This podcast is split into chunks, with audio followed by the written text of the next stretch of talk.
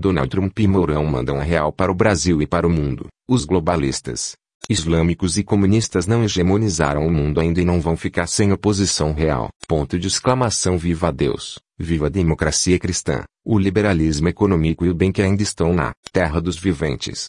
É claro e notório, que o mal em sua substância estava dominando sem qualquer oposição real à política mundial, sem que nenhuma voz que se colocasse em oposição e nenhuma força se levantasse a favor de Deus, da democracia e dos princípios bíblicos e cristãos.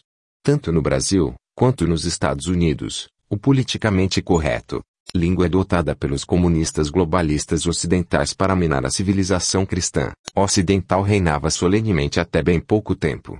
Com a vitória de Macri na Argentina e o impeachment de Dilma no Brasil e Operação Lava Jato, a vitória de Trump deu fôlego novo. A oposição e até uma ansiada hegemonia do ambiente político se desfez como fumaça e hoje se levanta um novo espírito no mundo que se opõe a todo este projeto de mal global.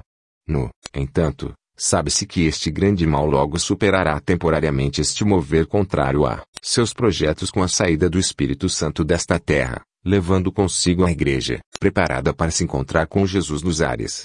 Logo uma grande guerra começará e o ambiente global, que já está começando a sentir os efeitos das dores de parto deste grande evento será abalado drasticamente.